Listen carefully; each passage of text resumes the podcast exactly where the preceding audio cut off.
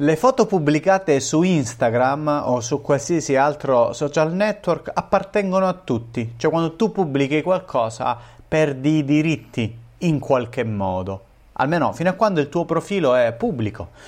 C'è Franz Russo che ha fatto un articolo molto interessante che appunto si chiama Le foto pubblicate su Instagram appartengono a tutti che state vedendo. Molto interessante, è scritto bene, che racconta di un caso che è successo a New York dove un giudice ha sancito questa cosa, ma andiamo per gradi, andiamo nel riassunto, entriamo nella vicenda e tiriamo le conclusioni perché questo coinvolge tutte le attività che facciamo e soprattutto un po' tutte le cose non belle che stanno facendo i giornali in, in questo periodo. Allora, Franz Russo, diciamo che in maniera semplicistica, lui dice cos'è che, che succede? Che se una testata, un blog o chiunque incorpora un'immagine da Instagram, non sta violando il copyright, cioè abbiamo la libertà di incorporare qualsiasi immagine che c'è su Instagram. Ora, scendiamo nel dettaglio della vicenda che Franz Russo nel suo blog ha ben spiegato, poi magari chi vuole può andare a leggerla, però poi arriviamo alle conclusioni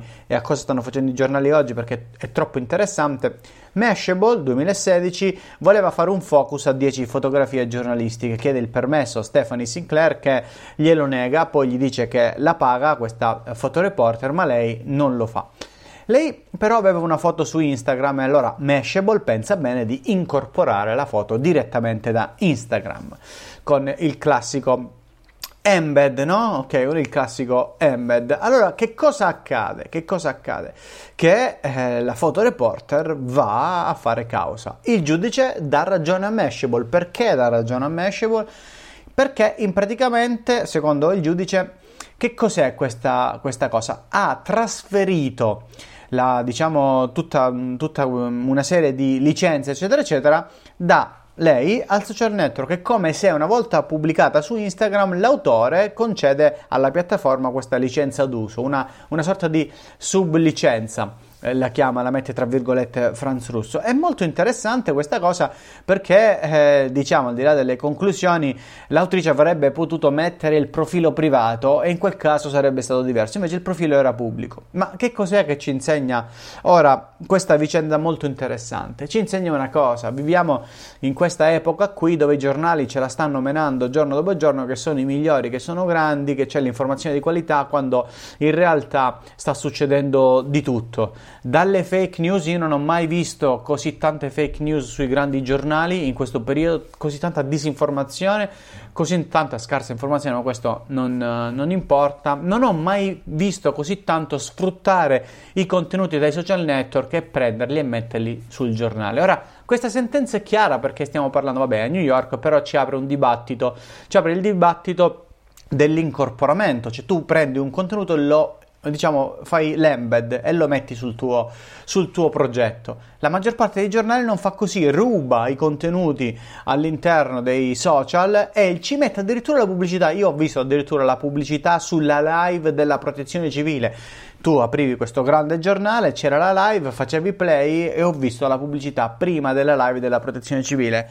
Eh, ho visto robe assurde sui contenuti rubati su Instagram, su YouTube e su altre piattaforme dove poi i grandi giornali ci mettono la pubblicità. Ho visto tante robe di questo tipo in continuazione, poi sono gli stessi che chiedono che non venga fatto, che non venga, eh, sono gli stessi che sono contro le fake news senza sapere che sono loro stessi a generale, sono gli stessi che se la raccontano, che dicono che fanno grandi numeri in questo periodo e grazie anche al cavolo, grazie all'informazione che loro lasciano, che perché insomma rilasciano delle informazioni appena c'è qualcosa, subito il titolone, sono i primi allarmisti in questo periodo, sono i primi, da quando è iniziata tutta questa faccenda qua, sono i primi, ora per fortuna in Italia abbiamo anche dei bravi giornalisti e in qualche modo anche grazie a loro all'interno dei grandi giornali abbiamo degli ottimi servizi, degli ottimi contenuti, addirittura si citano le fonti, giornalismo che piace a tutti.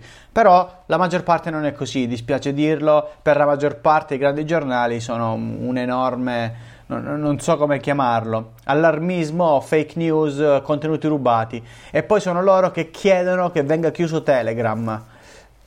azione eh, totalmente eh, assurda di cui poi abbiamo parlato ieri con Paolo Attivissimo, ma che comunque ti fa capire come probabilmente loro stessi non si rendono conto di che cosa combinano. Secondo me non c'è malafede in questo, ma proprio non si rendono conto a grandi livelli di quello che combinano. Ora abbiamo una sentenza e allora mi stavo chiedendo ma se tutti quelli ai quali è stato rubato un contenuto si coordinassero e facessero causa a un grande giornale, che cosa ne uscirebbe fuori?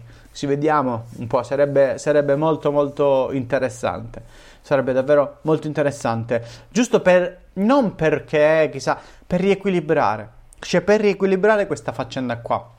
La faccenda del fatto che si sentono davvero, quando leggi le, le loro pagine, si sentono quelli dell'informazione di qualità, quelli dove non c'è fake news, quelli eh, dove sono depredati, depredati da, da, da, da tutto e da tutti, quando in realtà loro stessi sono parte del sistema e probabilmente neanche se ne rendono conto, senza parlare delle pubblicità che hanno a fondo degli articoli con eh, cose tipo che Roberto Baggio sta per morire, robe assurde, e che poi ci clicchi, scopri che investe in bitcoin, eh, truffe su truffe.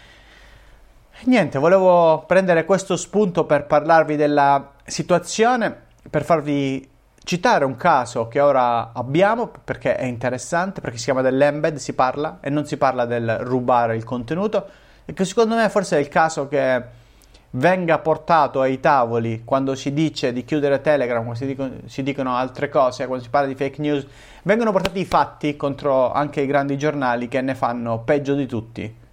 Fanno proprio peggio di tutti su alcuni ambiti. Quindi credo che sia il caso di ribilanciare questa cosa, di esserne consapevoli di, di, avere questa consapevolezza, diciamo così, dell'informazione eh, anche quando, quando, ne parlano, visto che se la menano così tanto sulle loro pagine, ma forse è il caso che qualcuno su altre pagine gli dica qualcosa. Ecco.